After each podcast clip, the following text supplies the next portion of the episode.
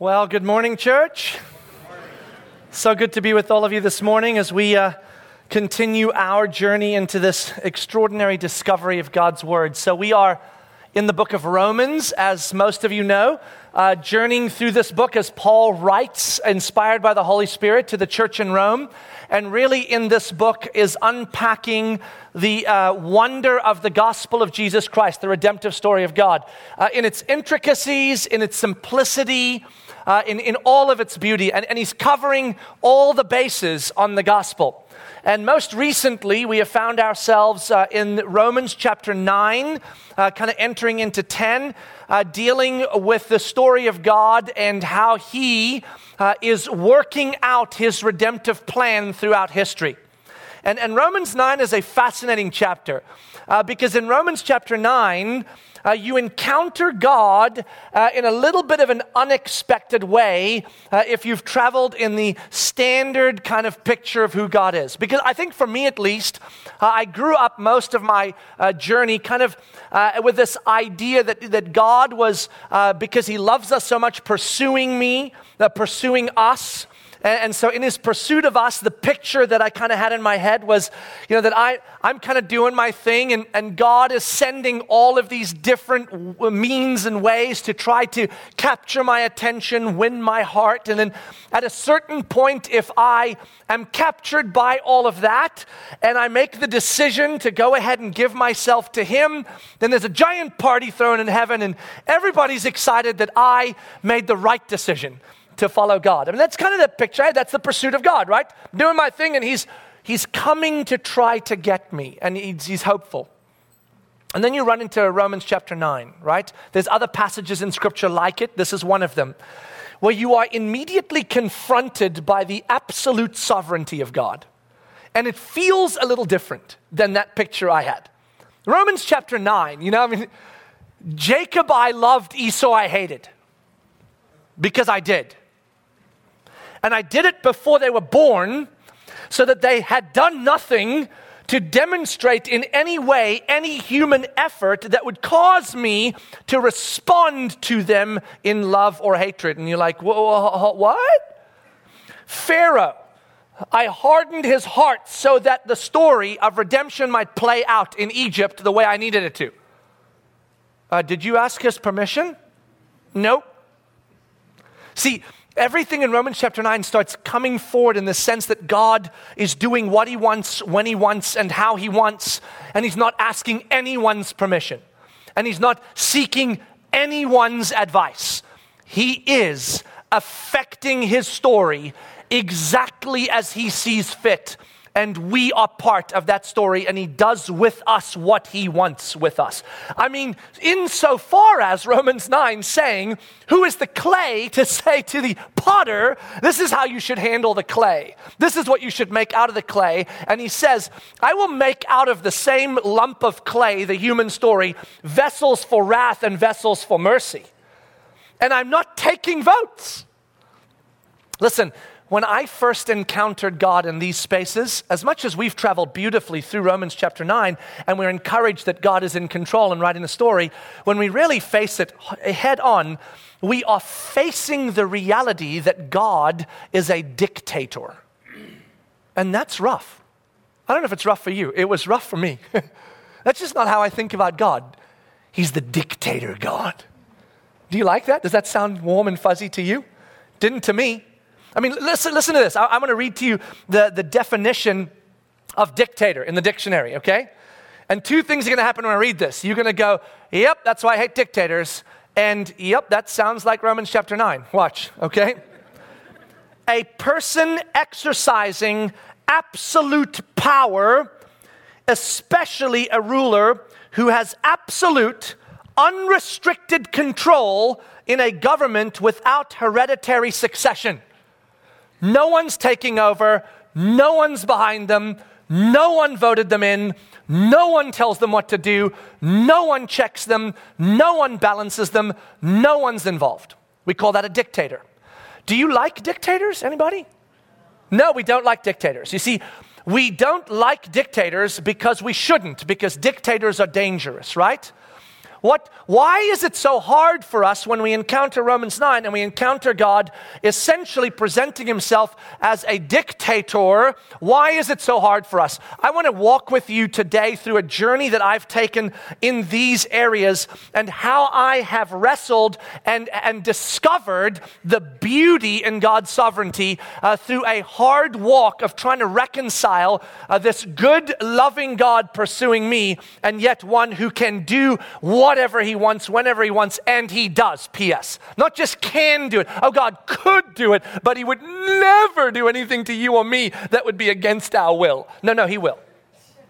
And so you're like, whoa, how do I reconcile that?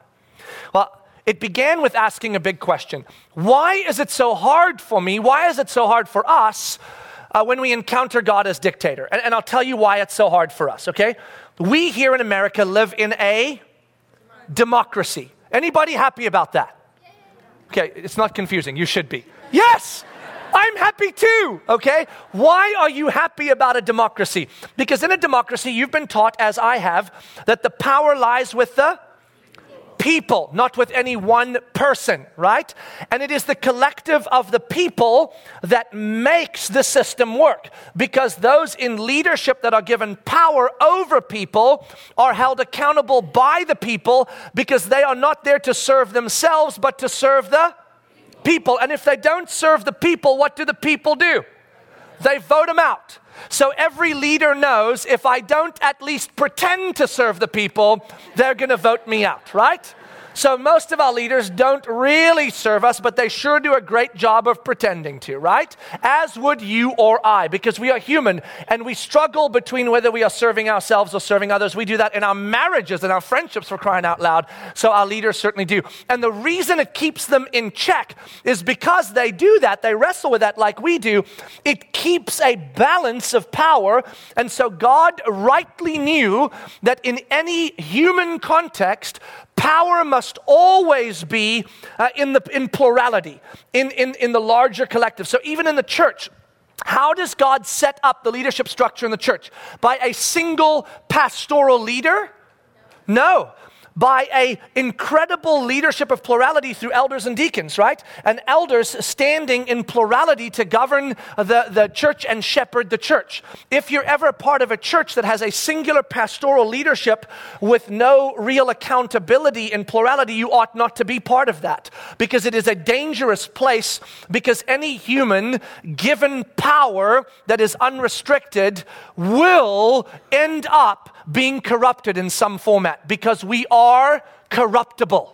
Okay? And we wrestle still with our flesh that is very corruptible, and we struggle till the day we take our last breath between whether I exist for you, whether I exist for me, or whether I exist for God. And that is a constant wrestle for me as a human, as it is for every human. So, human beings with unrestricted power are corruptible and ultimately become corrupted. So, absolute power corrupts. Hence, whenever we encounter a dictator on planet Earth that has no restriction, what do they always end up being? Insane maniacs, right? And we want to get them out of the story, not keep them in the story. And so, our safety is that we are a collective with the power to move leaders in and out and to influence those leaders because they know at the end of the day we hold the cards to vote them in or out. And that's what makes democracy so powerful. It makes it powerful because we are their checks and balances, and ultimately they serve us, we don't serve them. There it is. And then we encounter God. And he describes himself as dictator. And it's hard. Because who's checking God? What if God decides to do things we don't like? What if He doesn't serve us? You see, we were bred to ask these questions. That's why it's hard. But there's a piece of the equation we are not considering because it's hard to consider because we have no context for it. And that is this the reason leadership must exist in plurality on planet Earth is because every leader is corruptible, flawed, right? What if a leader wasn't? What if a leader was not flawed, was not corruptible, would not be corrupted by absolute power?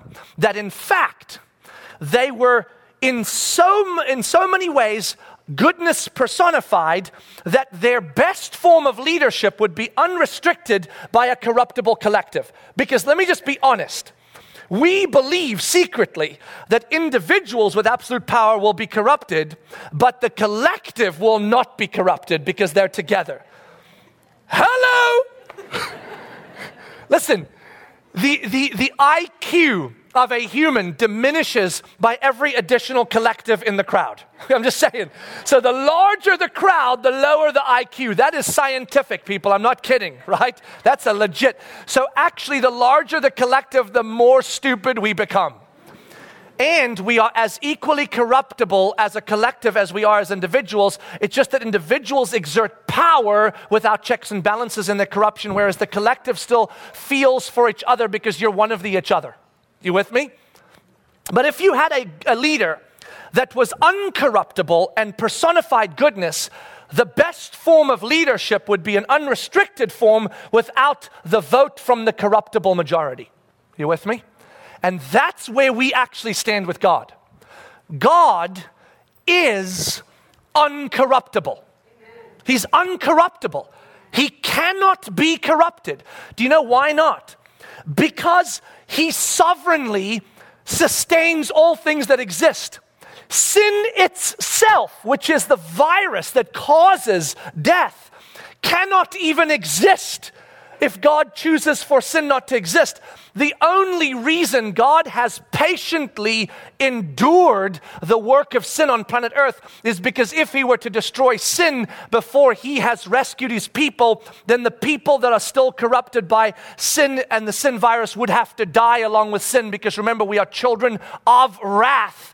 Uh, we are sin itself until He rescues us.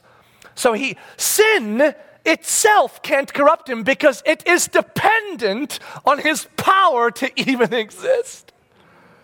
So when he took on sin, all of the sin of the world, did sin corrupt him or did he eliminate sin? He rose from the dead, folks. Just saying. So you see, we face a leader that we have no context for, which is why it's so hard to imagine him as a dictator. But if we just took some time to think about who he actually is, we start going, hold on, hold on, the disaster would be that the corruptible majority tries to tell him what to do. Because God is not good, He is goodness itself. God is not just, He is justice. God is not wise, He is wisdom. God defines these things. They are because of Him. You with me? Goodness is goodness because God is goodness. God is not good. And so when we face this particular dictator who is uncorruptible and in every way, with every decision, in every step he takes, he has access to absolute knowledge and absolute power and absolute wisdom and absolute goodness and absolute justice and absolute holiness, and he is uncorruptible by anything, that is a dictator that you want to follow. And you see, then you realize that the true form of government that is actually at its best is a dictator leader with unrestricted power who is absolutely good. But we have no such thing on planet Earth, so we need a democracy. And I'm glad we have one. But we don't need a democracy with God. In fact, a democracy is the demise of his rule and thankfully, he's powerful enough not to affect a democracy in his rule. But it would be the demise because we, we are the corruptibles. So I walk into this and I go, okay, Romans chapter 9. You are my sovereign leader, the dictator of the entire story. You do what you want, when you want, how you want with any human being. But I can trust in everything that you do that what you do will be rightly redemptive even if from my vantage point, what you're doing in the immediate doesn't seem redemptive. So it forces my soul to ask a much, much bigger question. Not am I okay with a dictator, but do I believe God is good? Do you see how important that is for our souls? Do you really believe God is good? Do you really believe He's wise? Do you really believe He is powerful in His knowledge and wisdom? Do you really believe He personifies justice? Because if your soul does, then you will have no fear with him as dictator. The trouble with us is we are still halfway stuck in the garden episode, aren't we, with Adam and Eve, where it was between them knowing all of God's goodness, all of his personified wonder, and when given the choice between the knowledge of good and evil so that they would know like he knows, and just knowing him, they chose knowledge over God. And the knowledge corrupted them, it didn't save them. God was their salvation. And when we question with difficulty this reality of how can God be this kind of dictatorial leader, what we're really doing is stepping back into the garden and saying, has God considered our needs, our desires, what is right and good? What if He doesn't? See, when God is about rescuing His people, and about pursuing his people, and he does pursue us, but not in the way we picture in our heads, like we're doing what we want and God is hopeful that he'll convince us to come. When God pursues us, let me just say this you will not get away. He comes for you and he rescues you. That's what he does. That is his pursuit of me, that I am deserving of being left to myself, and he doesn't. When he does that, and I question who he pursues and why he pursues, what I'm really questioning is whether I know more than him. And whether I'm, I, I, have, I have a greater grasp on justice than he does, a greater grasp on the grand redemptive story than he does, a greater grasp on what is right and good than he does. See, when it comes to my children and my loved ones and the people I love, if I look at myself or I look at them, and I ask myself, would I rather place their destinies in my hands or their hands or in the hands of a God who is goodness personified? Folks, I want them in his hands because he will always make the better decision for them than I will or than they will for themselves. This is our dictator God. So when I finally come to a point where I'm like, okay, okay, you do it all. You do the rescuing, you do the pursuing, you do the convincing, you do the changing, you do the transforming, you do it all.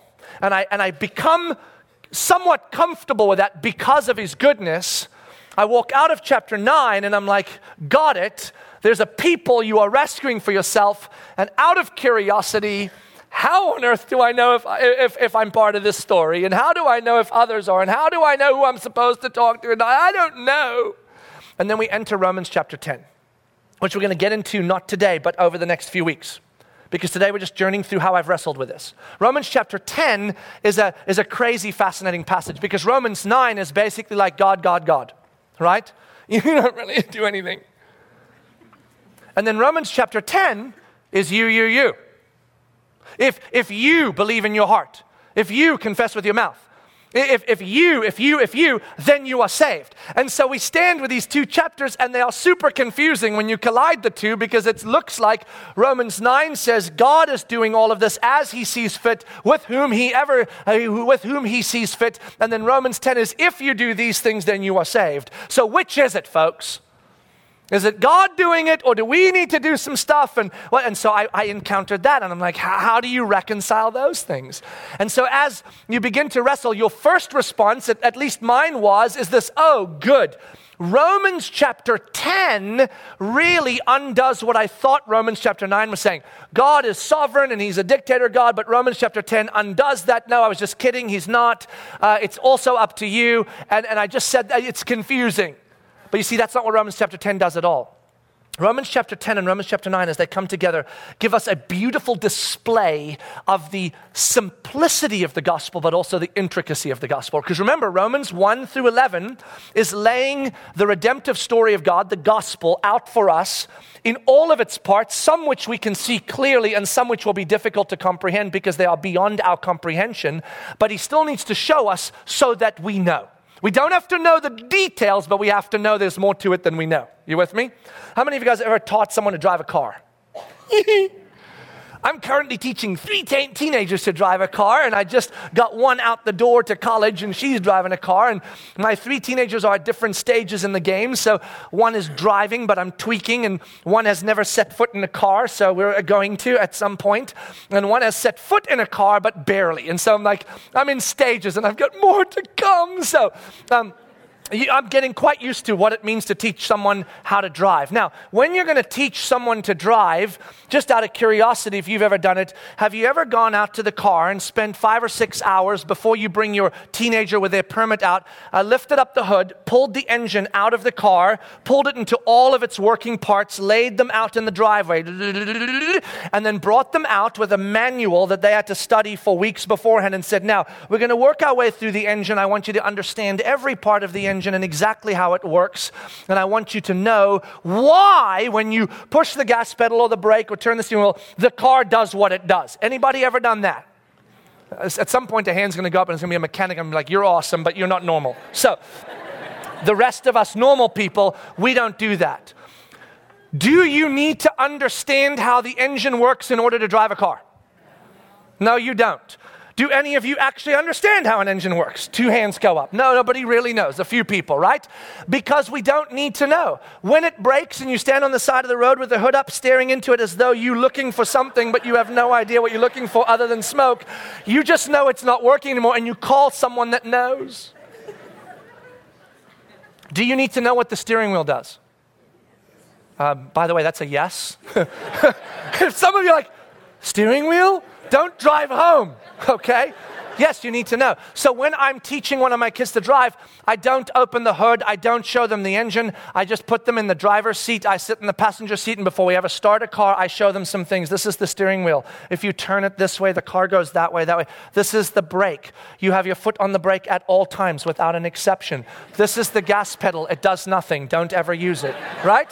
So we go through and we show them these different things. This is the gear shifter. It has letters, and each letter means something. It's the start of a word, and you should remember which letter's which because the car reacts differently depending on the letter that you put it on.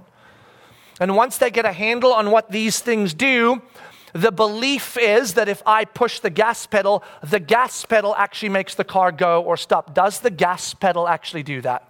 No, the gas pedal only sparks into sequence, a sequence of events that leads to a combustion within an engine, uh, fireballs doing all sorts of stuff in small places uh, that should kill us all, but has been very carefully contained, that then drives to drive shafts that make the wheels turn. I mean, all this crazy stuff. And then the car just goes forward. And the steering wheel's connected to millions of intricate parts, and they're all held together with a thousand nuts. And if any one of those nuts came, come loose, you die.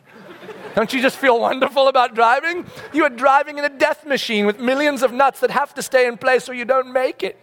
But you never think about that because they're there and they're in place, and somebody put it all together and it works. And all you need to know is what is simple, what is right in front of you, so you can drive the car.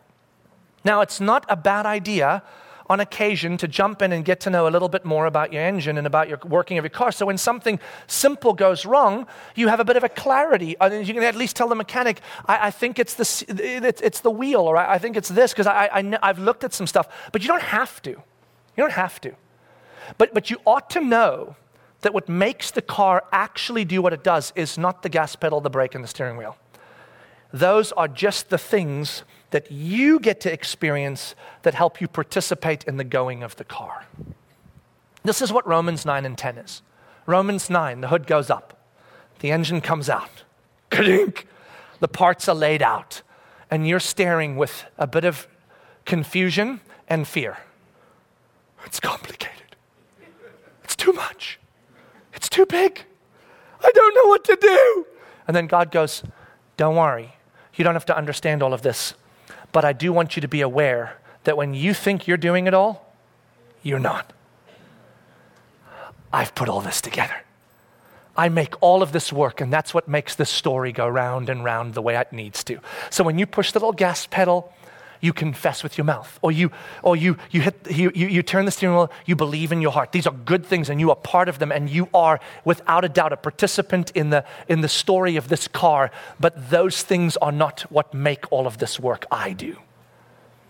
Now, having said that, when the car moves, when you are transformed and you know you belong to me because you have believed, know that it's because you believed and because you confessed. That's awesome. But also remember back to the engine, real quick, Romans 9. Who is the author of our faith that we thought we brought to God as a gift to Him so He could respond to us with salvation? Romans, uh, Hebrews chapter 12. Therefore, fix your eyes on Jesus, the author and finisher of our faith. You see, what, what, what Romans 9 and 10 are doing in, in their beautiful collision is to say, this story is not a guessing game for you. You don't have to wonder whether you belong to God. You don't have to wonder whether He, he loves you. He does. Do you believe in your heart? You, have you confessed with your mouth that Jesus is Lord? Boom, done. Steering wheel. Gas pedal, you got it. That's awesome. Isn't that awesome? The confidence we have in what we experience and what we get to, what we get to express. But remember always, Romans 9, you aren't the engine. You aren't, you aren't the engine. God's doing that. Do you see that beauty? So I get there and I go, okay. So there's a part of the story that I tangibly experience and express. And there's a part of the story that I know that God is just doing. And He is the doing one, and I am the experiencing and expressing one because I am an image bearer of God. I am an expression of God. I am not God. And that's beautiful. It's, there's a safety in that. Why is there safety in that? Who's going to make sure the car gets to where it's going to go? God is all the time. He, he keeps it doing, He keeps the story going because He is the author of the story and He is the finisher of the story in every way. But I get to be in the car driving and participating. It's a wondrous and mysterious relationship between the sovereignty of God and the participation of man. One that will finish the story and one that is unnecessary but yet invited to be part of. Us. It's beautiful. Now, that's all good and fine. And I've got the part now in terms of how God pursues me and my part in the story, that it's really a, a part of expressing and experiencing what God is already doing. But then a question begins to linger, and if it hasn't for you already, it will. Because if God's got the story covered, and he's going to write it redemptively, and he's going to finish every good work he began, and he's going to take care of pursuing his people in Indonesia and China and the Amazon jungle and Clermont, Florida, right? Then you can relax now. You know all that missional work you were going to do? All that deep, I'm going to go and preach the gospel because people need to hear, and then to go, well, you don't have to do it anymore because he's got it. He's going to get it done without you. So then the question is why on earth would you participate in any way, in any kind of mission on God? Why would you spend resources to go reach unreached people groups? Or why would you go to other places? Why would you step into your local community and engage in serving people and, and helping people so that they would know and understand Jesus? Why would you even share the gospel in your workplace in that awkward environment? Because you don't need to do that because God's got it covered, right?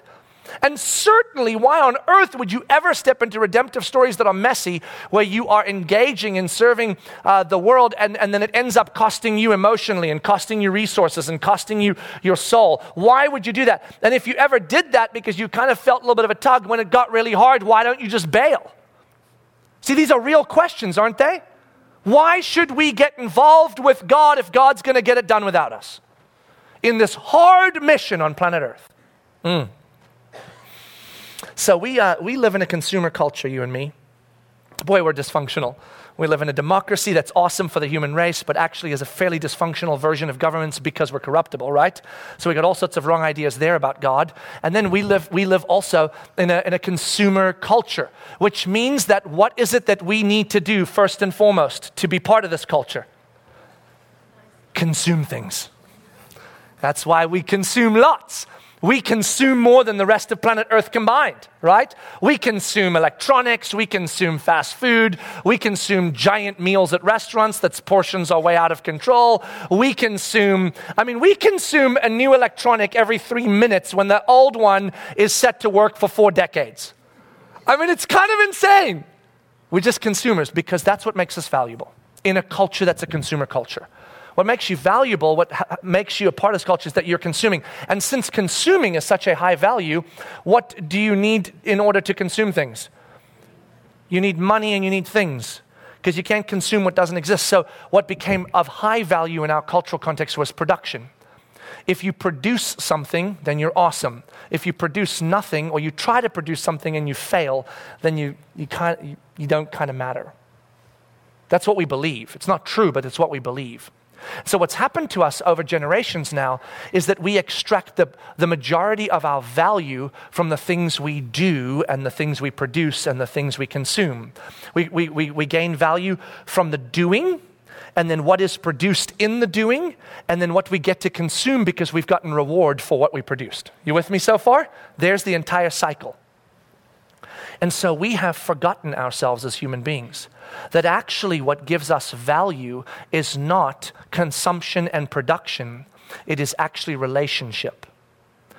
A relationship, first and foremost, with our Creator who tells us who we are, and out of Him telling us, we extract value. And if we were able to actually believe our value purely from His declaration, do you know that you would have no anxiety, you would have no fear, you would have no insecurity, you would be able to love unconditionally, you would be a person that would be able to enjoy human relationships without trouble, regardless of how they treat you, because you would be absolutely convinced of your deep intrinsic value because Jesus said you were valuable. How many of you guys live there? Because I don't. I struggle every day because I'm trying to navigate who's telling me what and what have I accomplished and what haven't I and how do people feel about that. And so, what have we become obsessed with? We've become obsessed with production, right? And then consumption, but mostly production. And so, if I'm going to go do something, I want to go do it because I know that in me doing it, it will produce something that otherwise would not have been produced thereby becoming valuable to the equation because I produced something. And if I didn't do it, it wouldn't be. And if it's going to be, even if I don't do it, then why would I do it? Unless I would get rewarded for it. Then I would do it first before everybody else. So I could, I could, I could get rewarded. That's how we function. But what God describes in Scripture in our relationship with Him is that this entire thing is not about duty and obligation or even about compassion and need. It is about worship and relationship. Let me explain. You see, most of us are driven to go share the gospel or to go live on mission because we feel the duty because we have compassion for people. It's a, it's a people focused reality. There are people out there that are struggling because they don't know Jesus and they don't have stuff. And so we go out and we meet those needs because we're compassionate for them. And we've been given the calling, the responsibility to go out and tell them. And if we don't tell them, then who's going to? So there is a duty and there is a compassion. Is duty and compassion uh, something that we ought to have? You can say it louder. Yes, you guys, I, I love, you're like, Yes, it's a, it's a trick question. No, it's not. You should be compassionate for people and you should feel the, the beautiful responsibility of our calling to go into all the world and be redemptive, right? But that cannot and should not be the primary reason that we live on mission. Because if it is, it will not ultimately be sustainable. One, because your compassion for people will run out, I promise you. Just get old enough. People are insane. They, they, are, they, they are hard, especially the ones you love. I mean, yeah, I, I, get it right now. It's beautiful, but it gets hard. And then it gets beautiful. And then it gets hard. And then it gets beautiful. It's just an unpredictable roller coaster ride with humans. And you will run out of compassion. They, they actually have a psychological term for it compassion fatigue. It's beautiful. You will also justify duty any time of the week because duty is something we can, obligation we can move in and out of. And obligation will drive you at first, but it will never sustain you. What God describes in our relationship with Him is that when we discover what He's done for us in view of God's mercy, we then present ourselves as living sacrifices to Him. I'm getting ahead of myself, that's Romans 12. But here's the deal. And so our entire life becomes an active act of worship, not an active act, act of duty, an active act of relationship, not an active act of compassion. Yes, there's compassion involved, but we're doing it because our master asked us to. And we're doing it because we love being with our master and sharing in the story with him because we get to. Let's get back to cars for a second. Anybody ever change the oil in their car? Look at you guys. You guys are so awesome. Okay. I have changed the oil on my car too. I've done several things on my car over the years, primarily because I was broke back then and I had to do it, otherwise, it wouldn't get done. So I pulled the little manual out and, and, and I regularly made a mess of it and then had to go back and try to re- regroup. But you know what one of the funnest things are when you get under a car and you start working when you're in a family dynamic is when one of your kids come out and they see you under the car and they're like, eh, Dad, can I help? And there is that moment of panic, isn't there? Like, oh my gosh, help. I mean, what does that word even mean, help? I mean, you're not going to help. And so your, your brain immediately goes to like, what tasks can I give the child that won't disrupt the entire planet, right? Because you're already imagining all the oil, you know, they, I, can I touch that button? No! No! Right? So you're like, okay, you lay over there on the side and hand me the tools I want. And then you make up tools for them to hand you and you set them next to you here while you continue to work. So they feel like they're part of things. But the truth of the matter is, despite that initial thought of panic, you then regroup and you're like, no, hold on, this is a great opportunity. Have my son or my daughter crawl under the car with me and, and I, can, I can teach them how to change the oil. It might come in handy someday when they're broke and I'm not paying for it. And so they can come in, right? And, and so they get in there and you, and you start. And it complicates the story a bit. It, it, it takes more time than it would have if you just did it yourself. But at the same time, it is a beautiful moment. And oddly enough, what you discover in life, if you've been a parent for long enough, is that your kids don't really remember lots of the things they produced. I mean, you pull them out of the kindergarten. Oh my gosh, look at the beautiful picture you made. Put it away! They don't remember ever drawing that picture. They don't remember the history test from 2007. But I'll tell you, talk to your kids. They remember that, that board game they played with you, or, they remember that time they got under the car and changed the oil with you, or they, or they remember that time where they, where they went out on the hunt with you, or they went out on that, on that service project with you, or they stepped into, you, you name it, that fishing trip you took, whatever it is. They remember those. Why? Because they produced anything? No because there is something profoundly wondrous to the soul when we share together in something and one of us realizes we're doing something bigger than ourselves. See, my kid, when they're under the car changing oil with me, I, I show them, they do unscrew this, and then that's going to do that. Now, don't touch that button. And, and when they're done changing the oil, we crawl out from under the car, right? Hands dirty, all messy, and we go in the house. What do I say to, to, to my wife? I changed the oil, and this inconvenient little kid disrupted the entire process, but we got through it. Anyways, no, no. I go in the house and I'm like, hey, honey, my son and I, my daughter and I, we changed the oil. Oh, he did such a great job. Oh, my goodness, I think he knows how to do it now. Serious. You're not going to let him do it by himself next. No, no, shh, just leave it. It's fine. And, and how does that kid feel? Does the kid deeply understand that they couldn't change the oil without me? Yeah, I mean, they know it was way too complicated. Do I know I could have changed the oil without them? Yes. But what, what happened is two profound things. One, the child did something they knew was impossible that they got to participate in because the father was there, doing it and letting the child participate. And two, they did something that only dad should be able to do, and they did it with him. And so they are profoundly connected to dad in a way they weren't before that moment. When we understand our part in the story, our obsession, our passion, our joy doesn't become the production or the result of a missional life. It becomes the profound wonder of sharing in relationship with God while doing something bigger than we ought to be able to. Because He's actually doing it and we're just participating in it.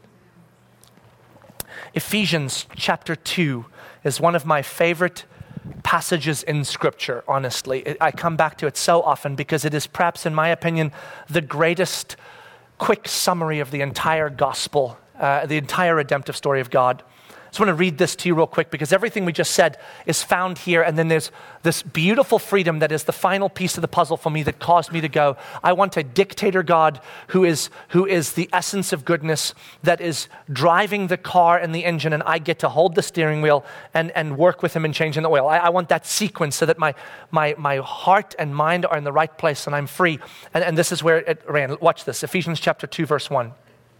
You were dead in the transgressions and sins in which you once walked, following the course of this world, following the prince of the power of the air, the spirit that is now at work in the sons of disobedience, among whom we all once lived in the passions of our flesh, carrying out the desires of the body and the mind, and were by nature children of wrath like the rest of mankind. Is that picture clear enough?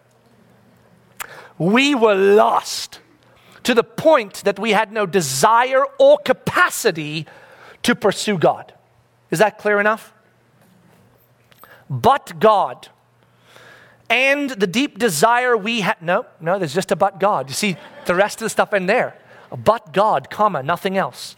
But God, God alone, God only, but God, being rich in mercy, because of the great love with which He loved us, even when we were dead in our trespasses, made us alive together with Christ. I love that He added that sentence back in so that we wouldn't be confused that somehow between the dead in our transgressions and God loving us with his great love, that there was an invisible transition where we kind of said something nice to God.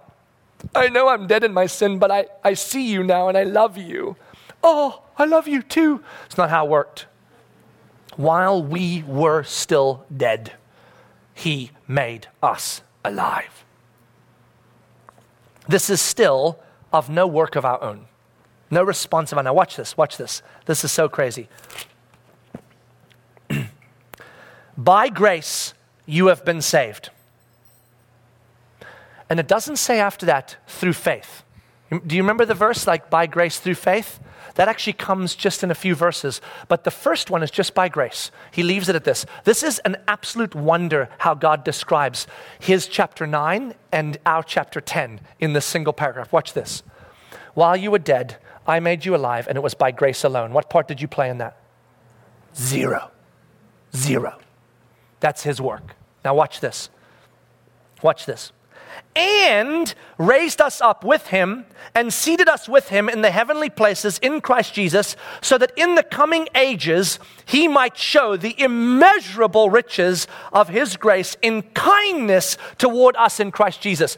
Not only has he made us alive, rescued our soul, but he has redeemed our future. He has established our future, and he describes our future as an encounter with an immeasurable richness of God's grace experienced through his kindness to us. You with me so far? Are we going to doubt the absolute goodness of God when we leave this planet?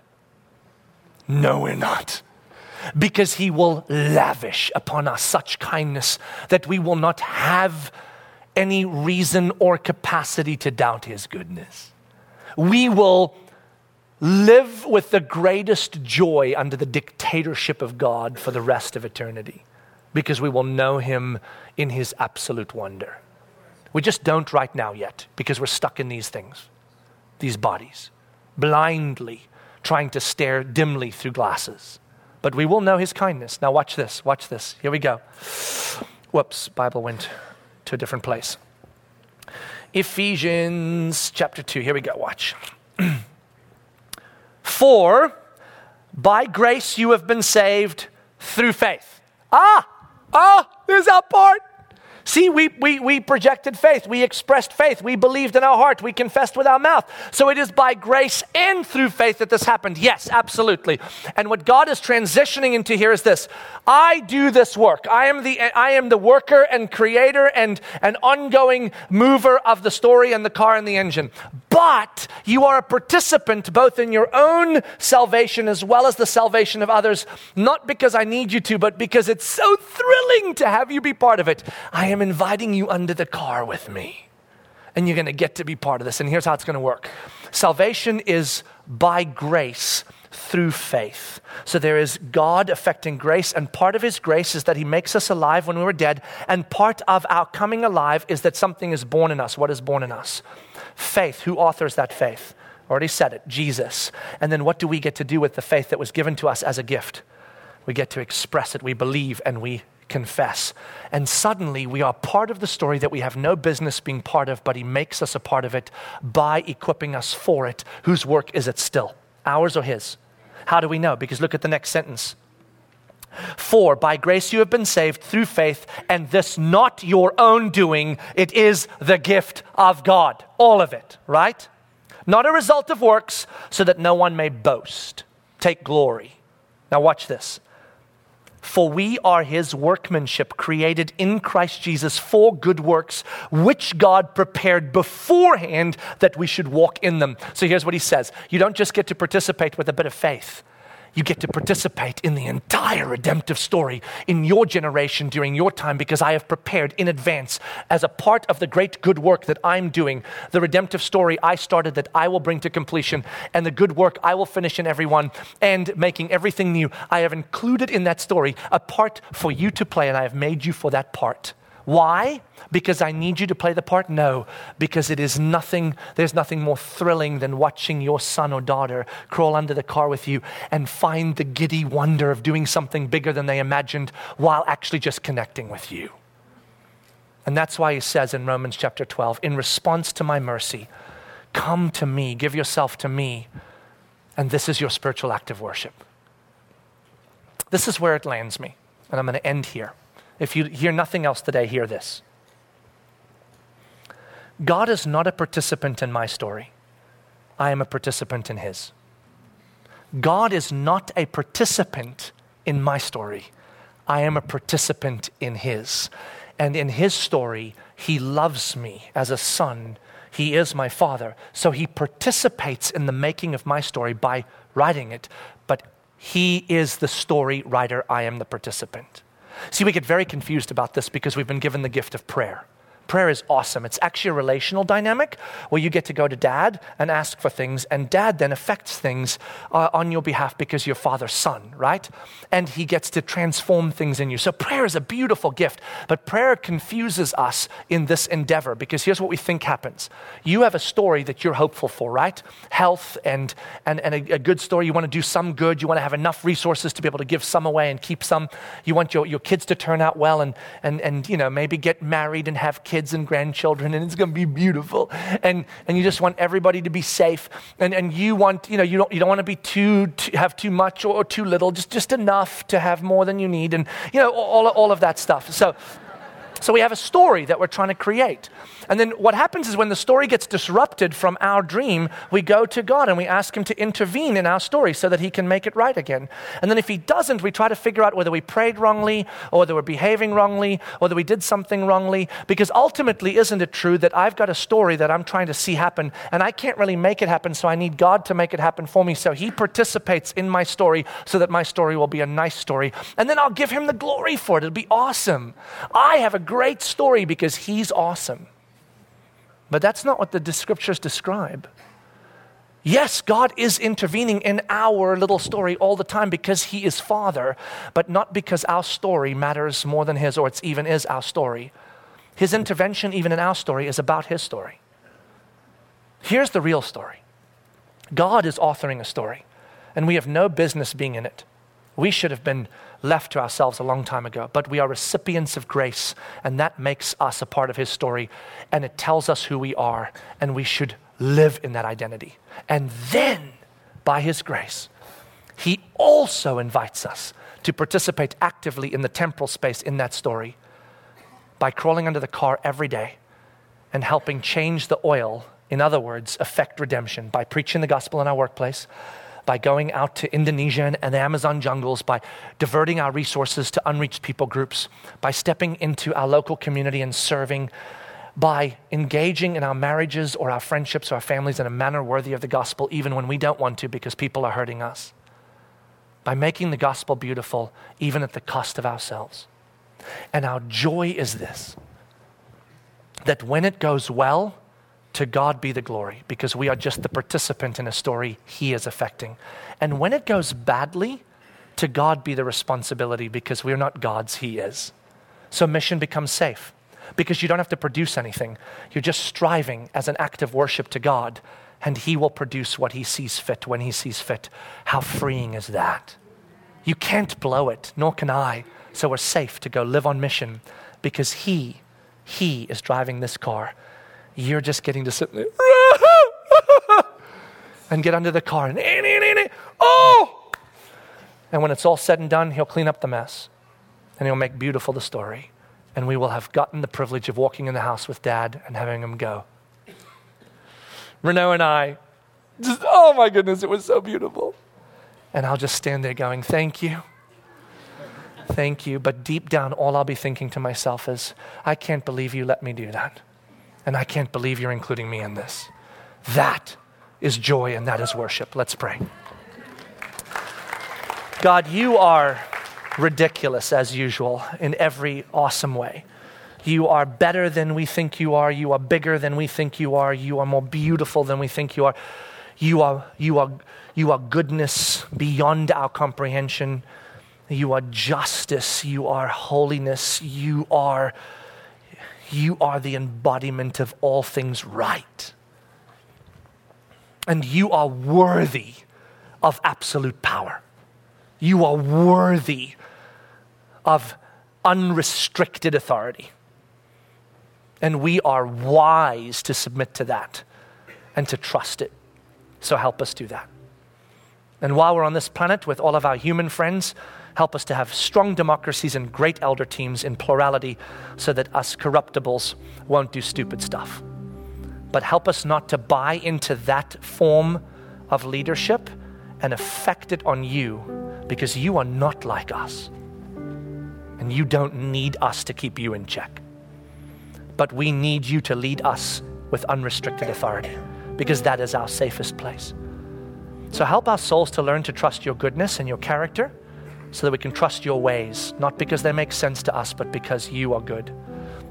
And help us to remember that there are parts of the story that seem to be our parts and parts that seem to be yours, but ultimately they're all yours, and yet we get to be part of it like any great kid who crawls under a car and helps dad change the oil. And help us to remember that our privilege is that we participate in your story and not that you participate in ours. And that that actually gives us safety because you are responsible for the story. And so we don't have to fear every day whether we are going to somehow get it right and produce the wrong thing or the right thing. And so it relieves us from anxiety and panic and fear and shame and guilt because we're just humans getting up in the morning to strive best we can to participate with you in a story guaranteed to be beautiful because you have guaranteed it. And in our mess in the midst of it, we entrust our story to you and trust you with it. To you be the glory, to you be the responsibility. Thanks to you for letting us be part of it, we pray. In Jesus' name, amen.